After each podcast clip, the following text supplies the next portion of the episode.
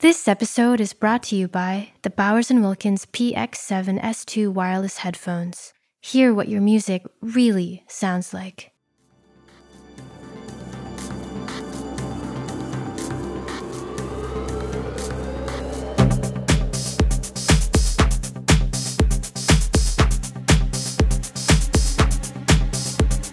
Welcome back, everybody, to another episode of the Darko Audio Podcast. That time of the month has rolled around again. I think a little bit early this time, Michael. Yeah, I think so, but it's topical, timed topically. Yes, because we're going to talk about uh, a hi fi show that you went to recently called Axpona. Yeah. Before we do that, I should let everybody know that we're going to be talking about the dreaded MQA later in this episode and be- before that even i just want to fire through some some news items because a lot of new products have been announced i think many of them on the back of the Axpona show in chicago so for hmm. example q acoustics the uk loudspeaker company announced something called the 5000 series of loudspeakers which i think is like a, a mid-range loudspeaker so they have mm. the sort of $500 models and then they have like the many thousand dollar models and i think this 5000 series is well, I know it is. It's basically two different floor standers, two different stand mounts, and a center channel speaker. So it's aimed at home theater people as well. And I'm pretty sure that this will be popular because Q acoustic speakers in the main sound absolutely excellent. And so the, the cheapest 5000 series loudspeaker is the 5010 stand mount, and that sells mm. for 749 US dollars a pair. So it's not that much further beyond the the more affordable range that they sell, and then the the biggest floor stander they haven't announced the pricing on that, but the 5040 floor stander is going to be 1500 US dollars a pair, so very reasonable. I think yeah. there is some some special tech in the drivers that they've developed for this new series, but I'm not going to go into that here because mm. I want to hmm. sort of move on because I want to blast through some news items pretty quickly. We also had a new speaker announced by MoFi electronics, or whether they're just called MoFi now. And that's mm. the Source Point 8, designed by Andrew Jones, which is a smaller version of the Source Point 10. It is, as the, the name suggests, a point source speaker. So, where the tweeter sits in the middle of the surrounding mid bass driver. In this particular case, it's eight inches across. And that mid bass driver also acts as a bit of a waveguide for the tweeter it's a mid-century modern looking cabinet. I think it's very popular. One thing I like about this speaker, actually, Michael, and I know you've seen it at Axpona in the flesh, yes, yeah. is is the unusually shaped front baffle, which I believe was designed to keep the sound from wrapping around and getting to the edge of the cabinet and then sort of diffracting off the edge of the cabinet. Mm-hmm. It's like faceted. Would that is that how you would describe it? I don't know. It's just it's it's kind of got these facets. Weird. what I don't even know. Do I know what a facet is? I mean, I, I always think a facet is an element of something. You know, like a hmm. what, what's a facet in the, in terms of in terms of industrial design? A particular aspect or feature of something. right. No, okay. I was thinking it's the wrong. It's clearly the wrong word. So, oh, a small plane surface. Yeah, I mean, yes. Okay. Maybe, yeah. yeah. Yeah. Sorry, we're talking over each other, but it's a multifaceted surface. But what you're talking about mm. is there are different surfaces uh, with different angles applied to them so that the sound, I guess, yeah, doesn't reach the edge and doesn't diffract off unfavorably and ruin the off axis response of the loudspeaker. Mm. But I think the Source Point 8 is going to be more popular than the Source Point 10, not only because it's more affordable, but because it's smaller. And I think it's yes. easier to put it on a stand. I think it fits on a normal. Ish speaker stand. Am I right? Yeah, for sure. It's it's it's um, very much in line with other stand mount speakers in terms of its size. The 10 is uh, very large for a stand. Yes. Mount.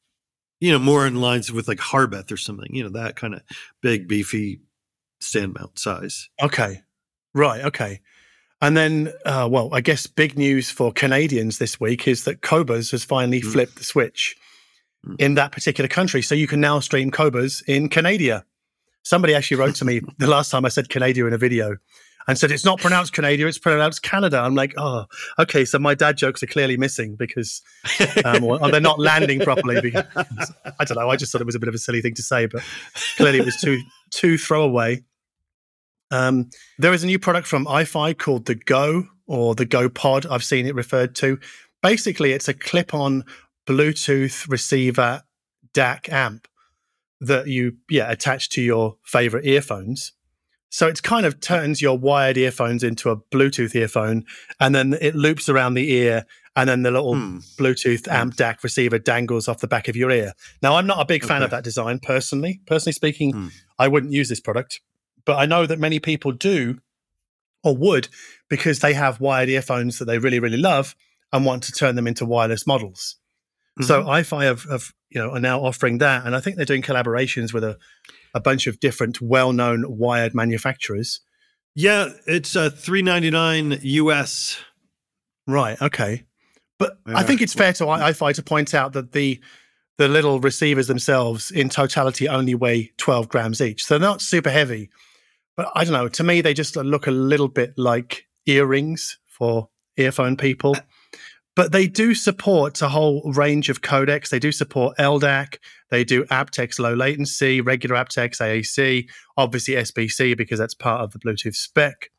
And yeah, I think I think it's interesting that they're they're sort of doing combo deals with 64 Audio, Meze Audio, Westone, and a company I've not heard of before, Symphonium, uh, whose earphone, the Meteor, apparently is quite popular. So it's an interesting product.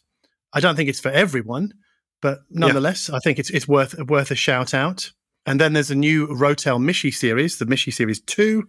So it's Mm. what it's been four years since the original Michi came out. You know, the big, big, big high end black pre-amplifier, power amplifiers, and also integrated from Rotel. I don't think the news story here is all that substantial. Basically, it's a version two. I think they've upgraded the DACs inside the preamp and the the integrated.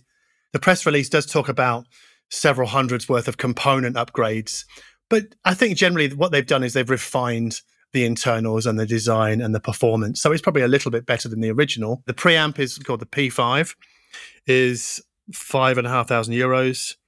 Yeah. And then you've got uh, the X3, which I think is the power amp, which is 7,000 euros. And then you've got the X5 integrated, which is 9,000 euros. But it, I mean, I I've heard great things about these amplifiers. Yeah, I like the look of them as well. I mean, I've seen them in person, and uh, I, I, I'm, I'm very tempted, yeah, to jump into one of the integrateds.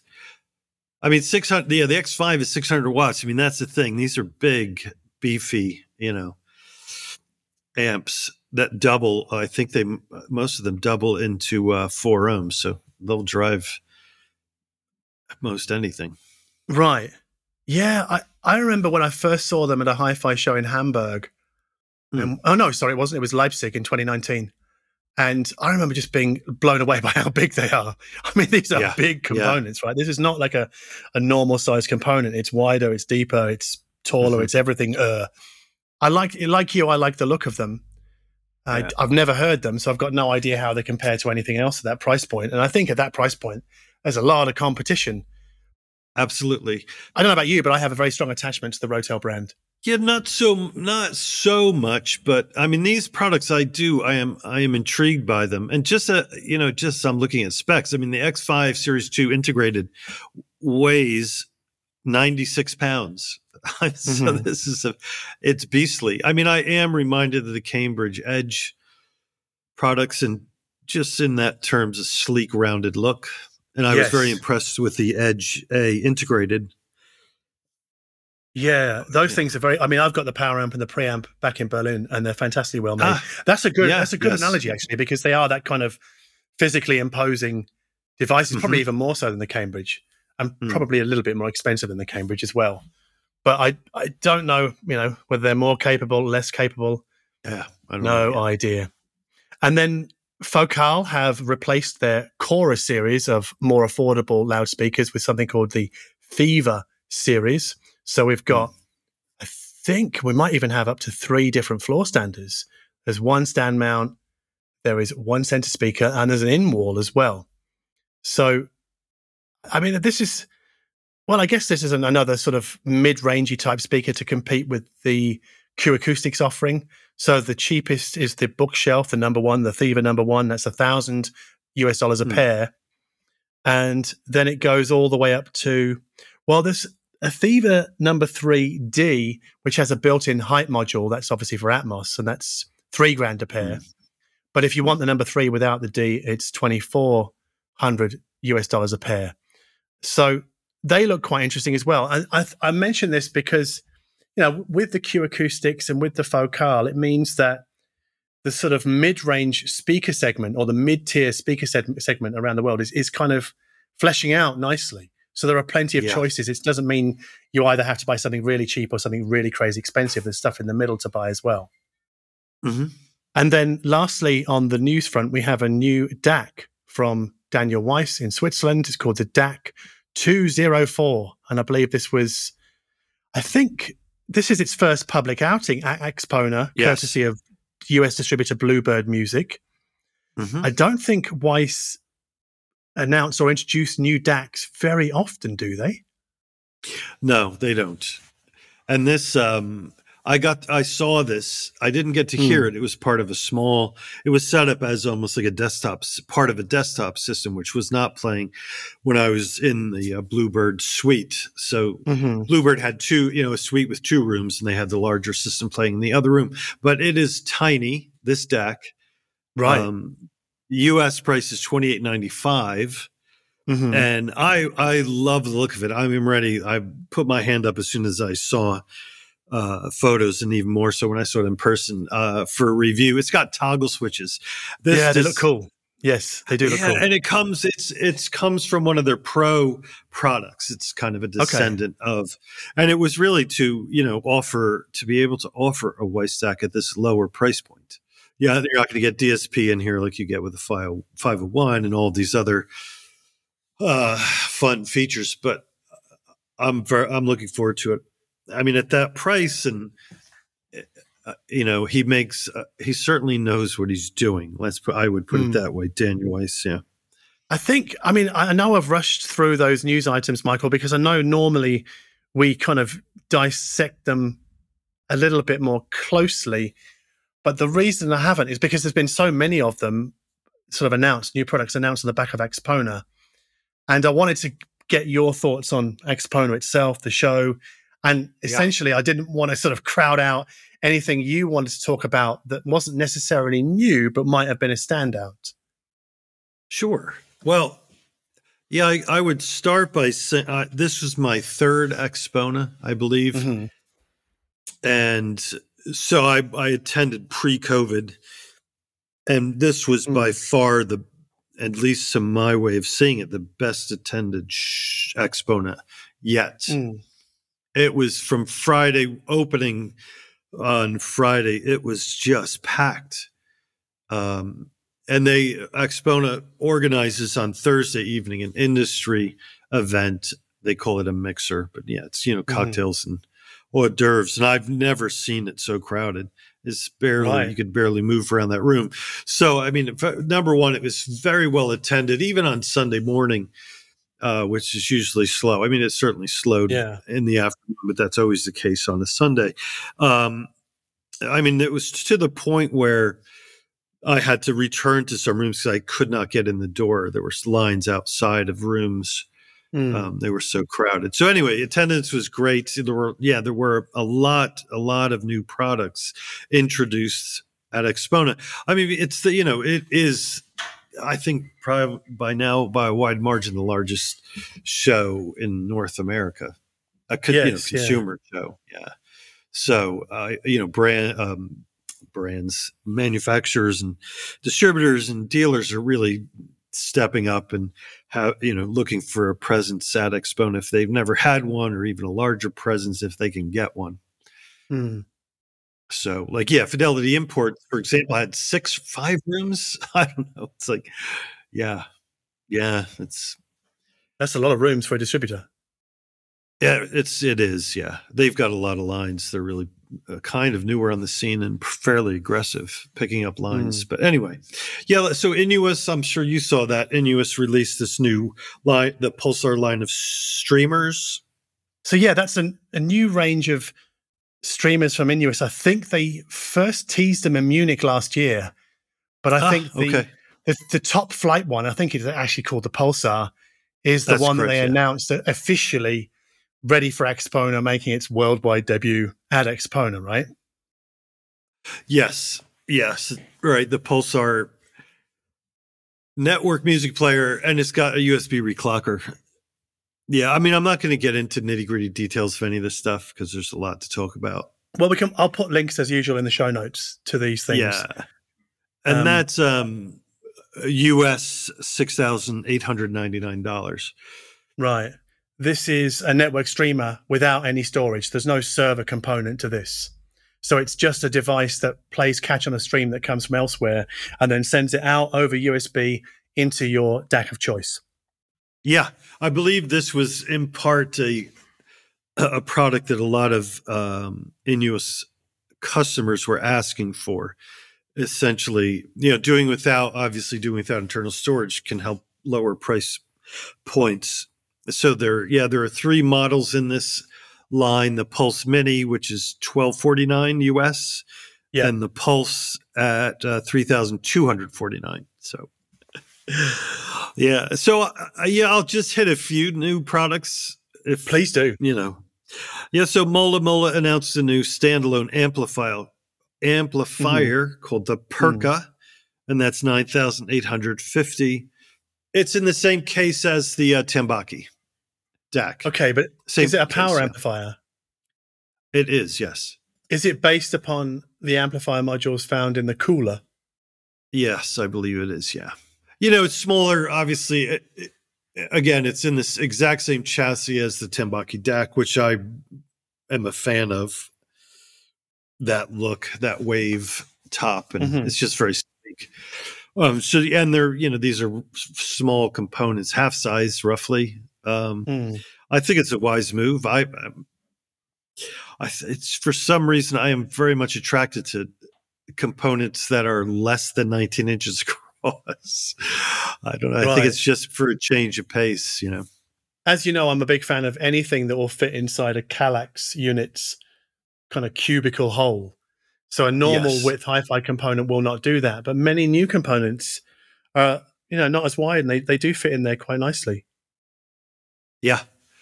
Yeah. And this next component, PrimaLuna announced a new all tube Evo 100 phono stage. hmm and that's uh, 3695 um, also can fit in a Kallax unit. And uh, for anyone unfamiliar with uh, PrimaLuna, I would say they off they offer it's uh, mostly tube based electronics, amps, preamps, integrated amps. Um, and for the build quality and overall quality, they are on the reasonably priced side. And I feel very comfortable saying that because they're in the thousands of dollars. And having Hmm. just come from Axpona where there are phono stages for 50,000 or preamps for 80 or amps for 150, you know, a $6,000 integrated amp um, it looks like a bargain in that context. So is it a bit like Munich where there's a lot of very, very super expensive gear? Sure, the bigger the room, the more expensive the gear, right? It kind of makes sense. Okay. I mean, if you're Yeah, spending, yeah, if you're spending just room costs, and I don't know the costs of rooms at Axpona, so I'm just using basically fake numbers. But I mean, if you're spending upwards of ten, fifteen thousand dollars all in just to be at a show, not counting travel costs and shipping costs, blah blah blah, I, I you know, I don't really. Th- know if it makes a lot of sense if your products are in the hundreds of dollars to make that kind of outlay. So, you know, you I'm Hmm. sure you'd you'd want to spend less, smaller rooms. So yeah, some of these ballrooms in Axpona are enormous, enormous, bigger than the barn. You know, Wow. fifty by eighty feet. I mean, they're huge.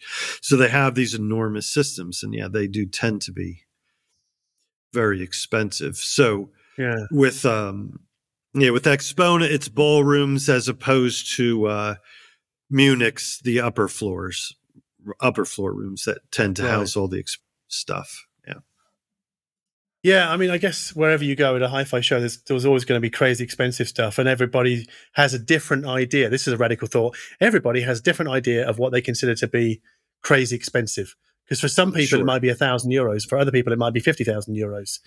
But mm-hmm. it is determined by one's relationship to money and how one chooses to spend one's disposable income, right? There isn't a kind of a set number that says, well, this is crazy expensive. There's no sort of agreed yes.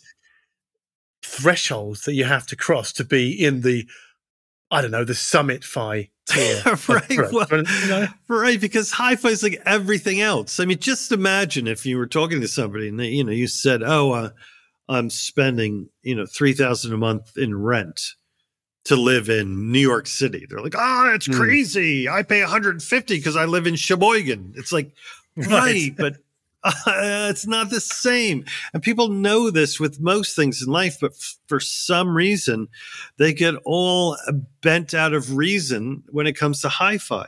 You know, I I spoke to some attendees at the show and mm. one uh, person I was speaking to said, Yeah, you know, I'm looking for a DAC. I'm not looking to spend a ton of money. So somewhere in the neighborhood of five to 8,000.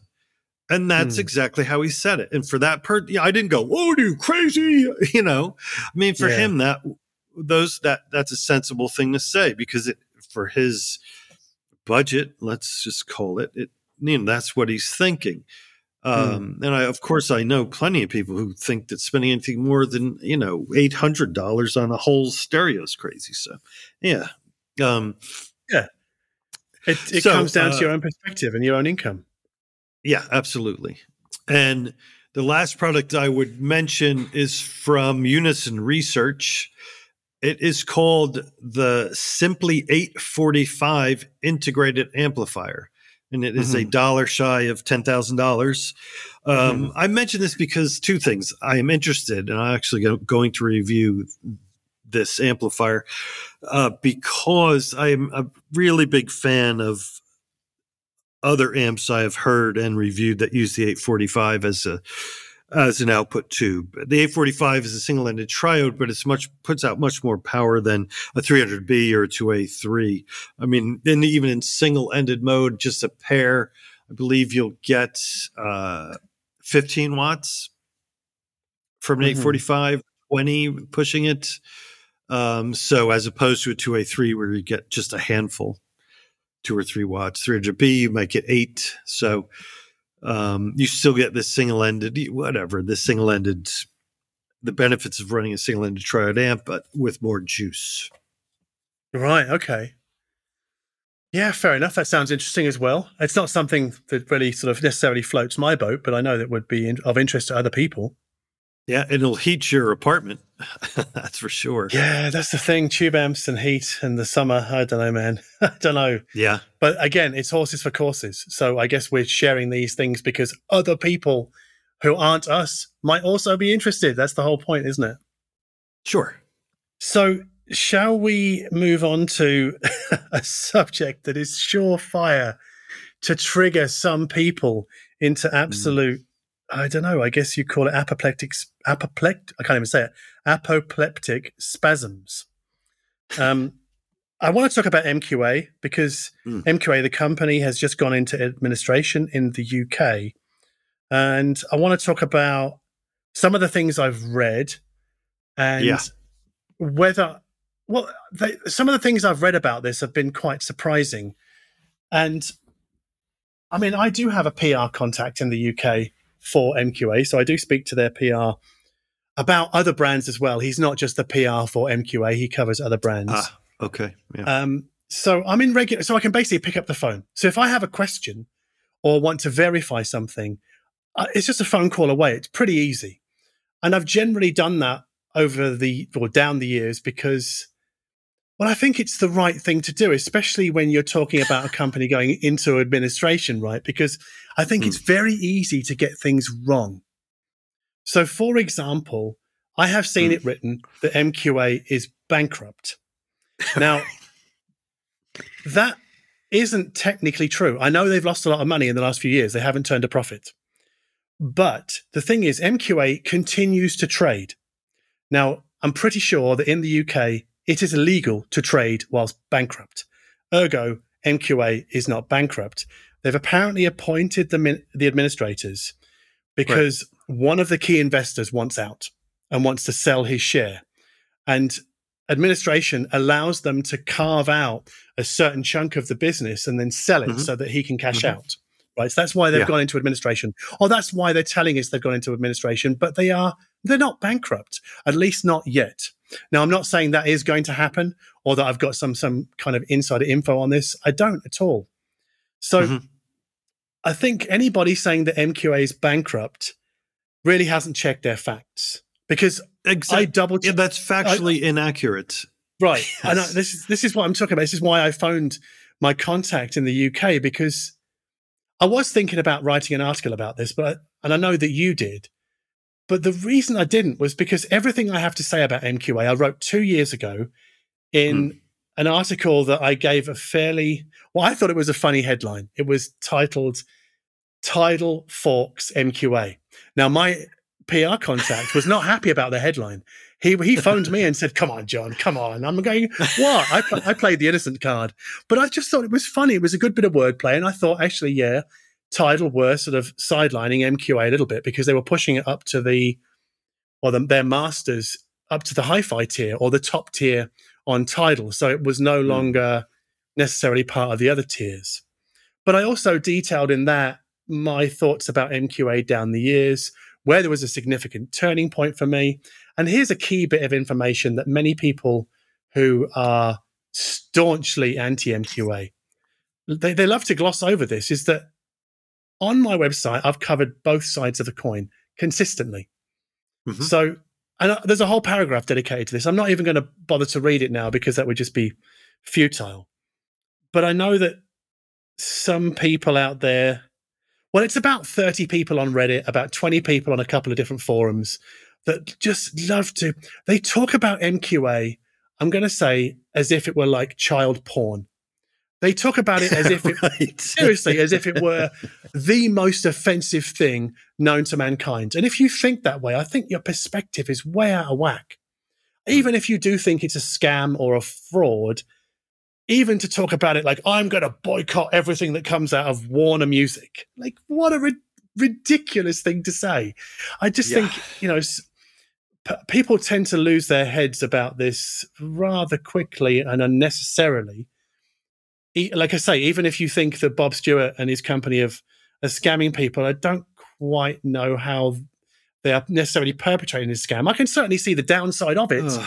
But I'm Hmm. not going to get outraged about it. And I think the outrage or the faux outrage or whatever kind of outrage has been out there that has been voiced by a very vocal minority has just, I've just tuned out of pretty much anything high res, not just MQA, anything high res. I was never that into Yeah. it in the first place, but I just like, I don't want to be necessarily part of the conversation where you've got two sides of an argument going at each other and whereby if you don't ascribe completely to one side, you're essentially hated by both sides. Because there are Yes. lots of pro MQA people out there as well. But then the interesting thing is about the pro MQA people is I don't see them throwing their teddy bears from the pram very often. I really don't. they don't. They just they just kind of go, I really like the sound of it. That's the end. There are some Yeah. people who are very, very pro. And one of them, actually, his name is Peter Veth. He's very vocal about MQA on Hmm.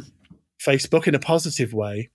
Mhm. And it, I guess that brings me to the next point about MQA because there was a lot of talk, but, but because MQA has gone into administration but is not bankrupt, there was a lot of talk a couple of weeks ago about basically Tidal ditching MQA completely. Now, I think there was a Q&A on Reddit, and I think it was meant to be just a, a general sort of AMA, ask me anything, from Yes. for some guy from Tidal, right? And the poor guy just got hit with MQA questions nonstop, even though Yeah. he wanted to talk about all things Tidal. He just got smashed with MQA questions, and he basically said, "No, we're not. We're not turning MQA off yet. We're going to continue to offer it." But then another Facebook post came across came across my desk. That sounds really self-important, doesn't it? But but it was basically a screenshot of something that Peter Veth had shared on Facebook. Hmm. And I can't work out whether this is a forum comment or a response to an email. Um, but it's from a Tidal employee. It's Tidal support, so it might be on a like a support forum or something like that. Okay. And it basically says, uh, we understand your concern regarding the options available to listen to your favorite music. Alongside MQA, we support other quality and immersive audio formats because we are committed to music and because Mhm. we aim to enable fans to experience music the way the artist intended. I hate that phrase, but whatever. Hmm. Today, more than 90% of our 110 million plus song catalog is available in hi fi or better. Tidal's Hi Fi Plus plan includes FLAC, MQA, Dolby Atmos, and Sony 360 Reality Audio. The Mhm. last the last paragraph here is the zinger. Regardless of the future of MQA's organization, Tidal fans will continue to be able to listen to existing MQA music streamed or downloaded that is already available on the Tidal platform. So that to Mhm. me says Tidal ain't getting rid of MQA. At least not yet. It's not. There's no plans to ditch it yet. Yes. But but it also says that they're going to offer, I guess, normal high res FLAC alongside MQA. So you've got the choice. Yeah, that yeah, the that's the way that's my understanding. Exactly that. It was the CEO who did the A the CEO of Tidal who did the AMA. And he oh, okay.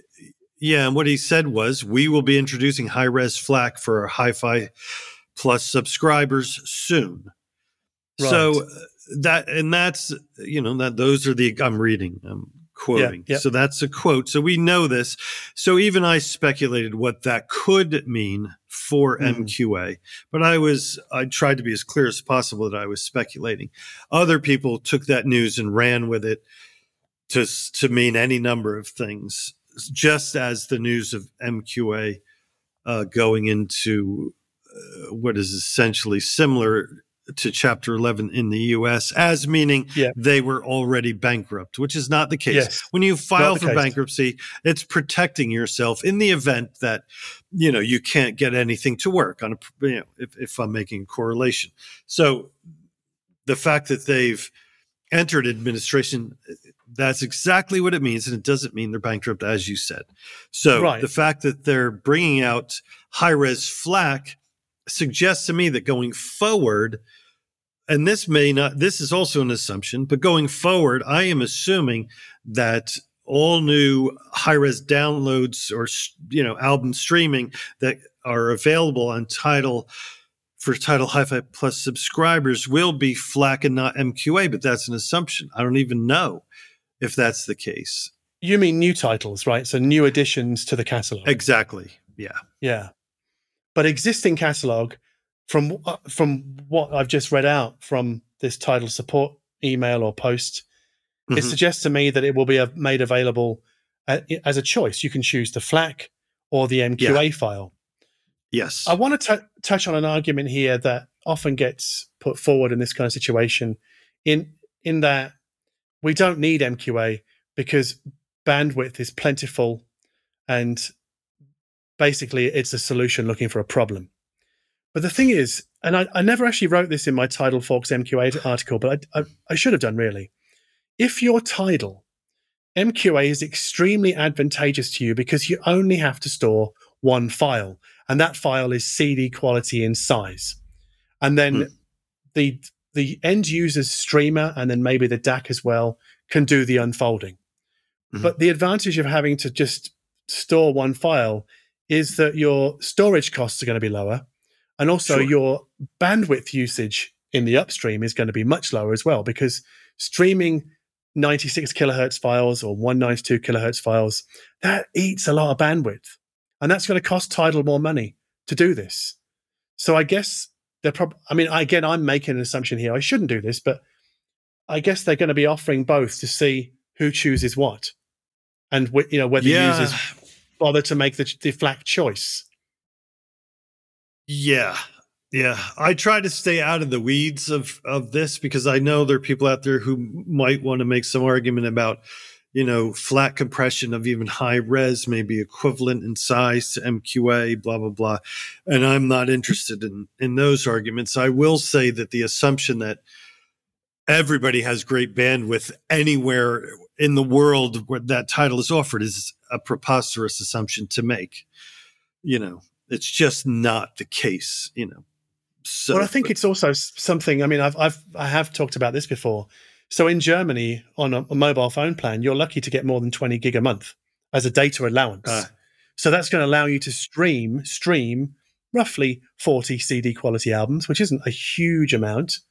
So mm. you don't you do have to keep an eye on your data usage with your mobile phone plan if you're kind of a streamer in Germany. A lot of people don't have home internet connections anymore.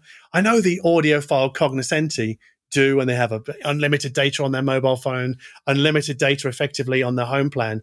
So it's easy for, to to sit there and think, well, that problem's been solved. But as you say, yeah. bandwidth is a problem, even in some areas of the USA. Data oh, allowances oh, are not unlimited around the world. Hmm. Yeah, so it's. I don't think it's an entirely solved problem. So I understand why p- people would find MQA advantageous from a bandwidth point of view. Then there's the argument of sound quality. So mm. for every person I see saying, I think Tidal sounds better than Qobuz, I do see hmm. people saying, I think Qobuz sounds better than Tidal. But the thing is, is that you can decide for yourself because the, right. you can get a trial of Qobuz, a trial of Tidal, run them back to back, and just pick the one you like. Mm-hmm. But I, I don't understand if if if MQA sounds as atrocious as many people, sorry, as the vocal minority like, make it out to be, why are so many people using it on Tidal? And also, as per a survey I did of my YouTube subscribers about a month ago, why is it that of the services that offer like essentially high res streams, hmm. why do most people amongst my audience, I'm not saying it's because of me, but just because it's like I know, I think 15,000 people responded to this survey, so it's quite a lot of people. Most of them, 40, percent are Tidal subscribers. 20% I think hmm. was Qobuz. Deezer didn't even get a look in. Uh, Apple Music, a few percent. I, I, forget the exact numbers now. But, you know, if, if MQA sounds so atrocious, why, why are people, why are so many people, why are the majority Tidal subscribers, right? Now, you can invent all sorts of kind of unknown theories or unprovable theories as to why that is. But hmm. I guess in terms of the general populace, either people don't care about MQA, they don't know about it, or they actually think it sounds pretty good. Yeah, they don't. yeah. They, at least they don't think it sounds atrocious, right? For enough for them to churn to a, a different high res provider. Right, but yes, but you know, in let's see, in um, online discourse, meaning forums or even comment sections, mm. um, it's become a criminal offense nearly to simply say, "Yeah, I kind of like the way it sounds." Mm. If you say that about MQA, I you know I kind of like the way it sounds.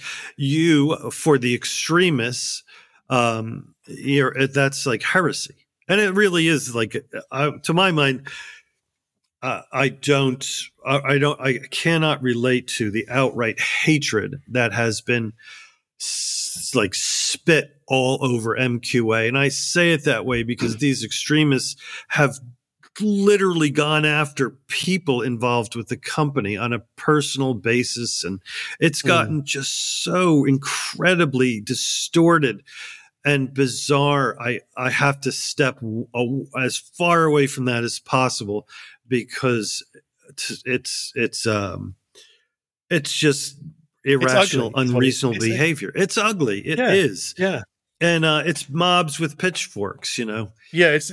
I guess I can't relate to that. You're either completely with us or you're completely against us mentality. Yeah. That sort of binary reductionism, which I, hmm. I don't think helps anybody. But I want to add one more thing here, actually, and it's to do with Bluetooth codecs, because hmm. MQA has been developing a Bluetooth codec as well. MQA, the company. Yeah. Now, I had to do a bit of digging on this with my PR contact, and mm. he tells me that the Bluetooth codec of the in-house name is SCL6, which I think MQA, the company, have used in public as well. So I asked him, like, well, so why did you call it MQA? And apparently, MQA was meant to be like a sort of more marketable, more yeah, more market friendly name for a Bluetooth codec. but the in-house name was SCL6. And he said, well, basically, it's called SCL6 because there was an SCL5, a 4, a 3, a 2, and a 1, right? Hmm. But 6 is the one I think that they really, well, that I think they were really happy with um, and would, were or are still trying to push forward. Now, I Mhm. read in the same article that said that MQA are bankrupt Hmm. that MQA, the company, put forward SCL6 to the Bluetooth Special Interest Group to have it adopted as part of the Bluetooth spec, right? Mhm. And I, Mhm. in this article also said that the Bluetooth Special Interest Group, also known as the SIG, rejected SCL6. So Ah. in this article, it says that the, the Bluetooth SIG rejected the adoption of SCL6. And I thought that was quite a big call to make because I, I Googled it and I couldn't find anything on it. So obviously, I asked this of my MQA PR person, and he went back to the company and said, "Like, is this true?" And they said, "Absolutely not true." So either MQA are lying, or the guy that wrote this article, who I won't name, Hmm. is mis. Let's let's politely call it misinformed. Yeah, sure. But even if you you you know you're misinformed, something like that is, I think that's a pretty big deal to say that the, the technology of this company was rejected by the Bluetooth SIG. You'd probably want to double check that before you went to click on that. when- but- well, according to my double checking avenue, that's not true.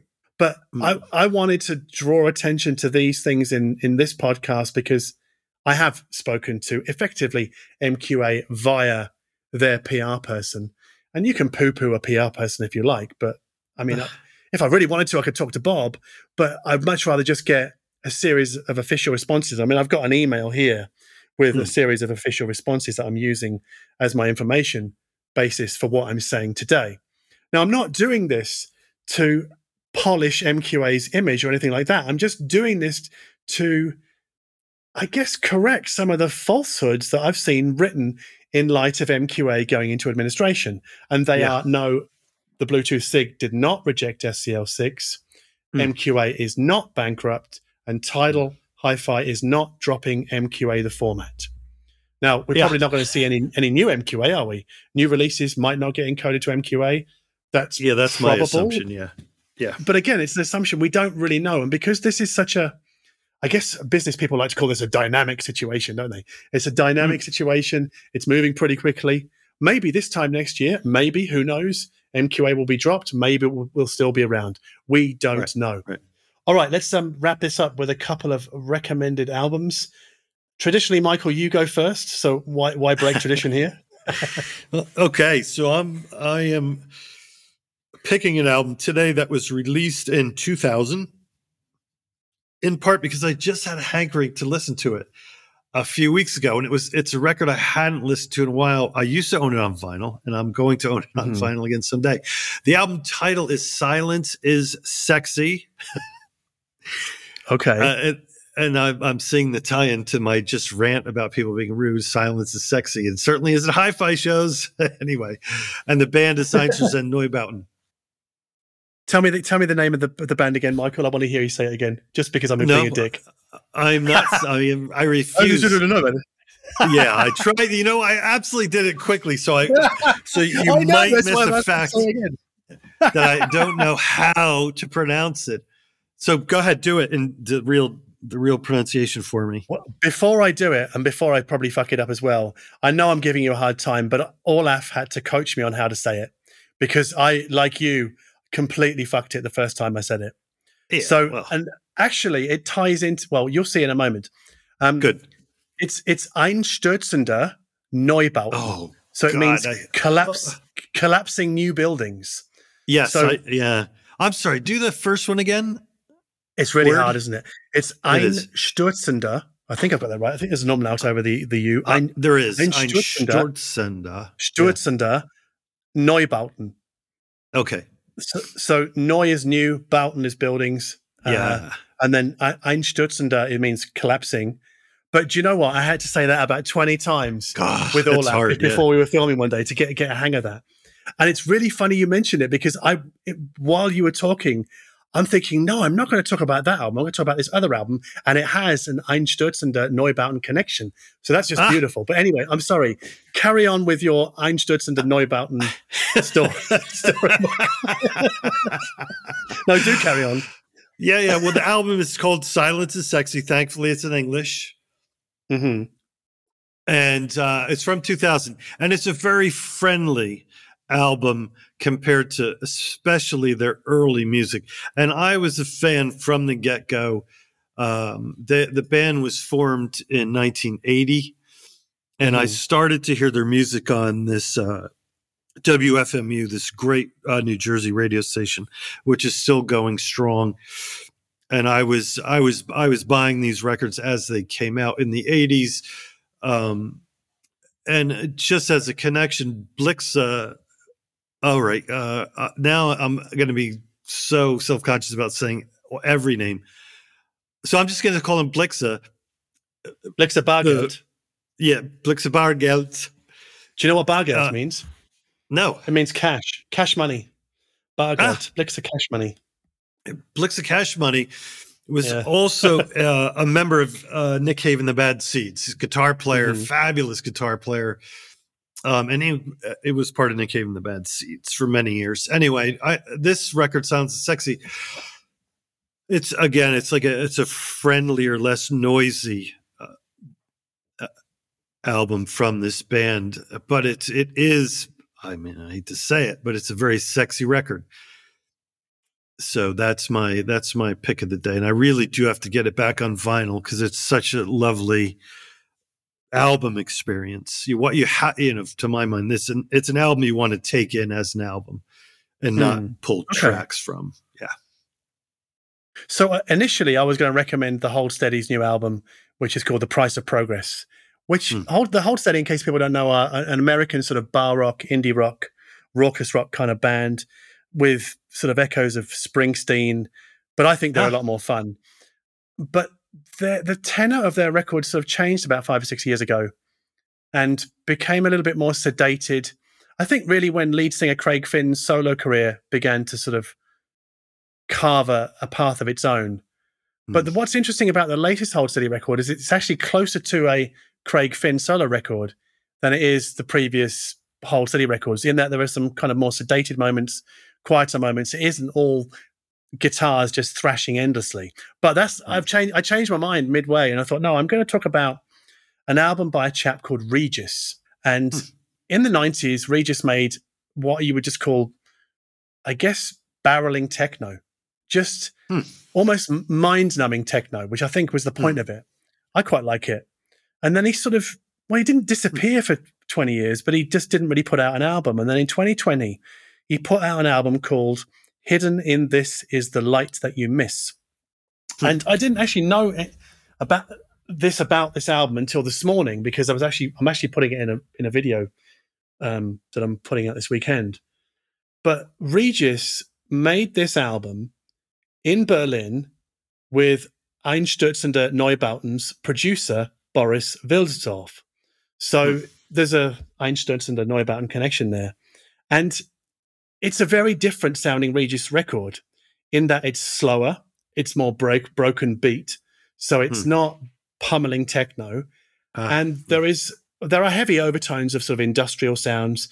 I mean, Regis has always kind of lent in that direction towards the industrial end of techno, but this is, I guess, more artfully done, more tastefully done.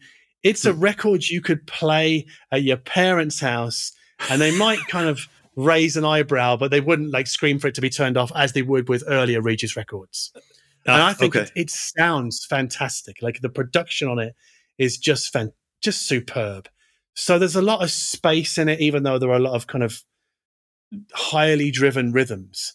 But it's not Hmm, hmm. it's not club music, not at all. So again, it's called Hidden in This Light. No, sorry, I always I always mess this up, right? it's called Hidden in This is the Light That You Miss. And I Hmm. think at the end of last year, Regis put on Bandcamp a version of the album with an extra track, if you care about that kind of thing. Mhm. So I think it's about seven euros on Bandcamp. There is a vinyl. I don't know if there's a CD. I'm not so sure actually. I think I bought the vinyl when it came out. because I'm a bit of a Regis nerd. I don't Ah, like everything okay. that he's done, but I. But anyway, I just thought the Einstürzende Neubauten. See, I messed it up there. The Einstürzende Neubauten connection was right up your street, Michael. So when you said that, I was like, "What? What are the chances of that?" and also, I get to give you shit, give you shit about something because I've not made a short joke in this podcast. So yeah, no, I am never going to pick another album by that band. I'm just letting you know. Because even though I've heard you say it now probably 10 times, I still don't. I'm like, huh? Like, oh, It's- there's um there's an U-Bahn station in Berlin called Hmm. Schlesisches Tor, and when you try and say Schlesisches Tor for the first time, it's it it's like a word ball that you just can't get out of your mouth. you know. It's horrible. So you, it does take practice. It does come with time. I mean, Yeah. or with Olaf coaching. You know, so he helped me get my mouth around. I actually even now I can't do it. Einstürzende Neubauten. I mean, yeah. I, yeah. I guess for Germans, it's an easy thing to say, but for the international market, what a nightmare. Maybe they did it just as a an act of rebellion or defiance. I don't know, but good for them. Oh, yeah. Certainly makes sense. Fits. Yeah. So that's the end of a, a fairly fairly chaotic podcast. Actually, probably our loose, Yeah. loosest one to date, really, isn't it, Michael? Uh, Um, Sure felt that way. yeah, it really was very loose. um, maybe it won't come across that way once it's edited, but we'll see. But once again, Michael, thank you for bringing sunshine and joy into our lives for another ninety minutes. My pleasure.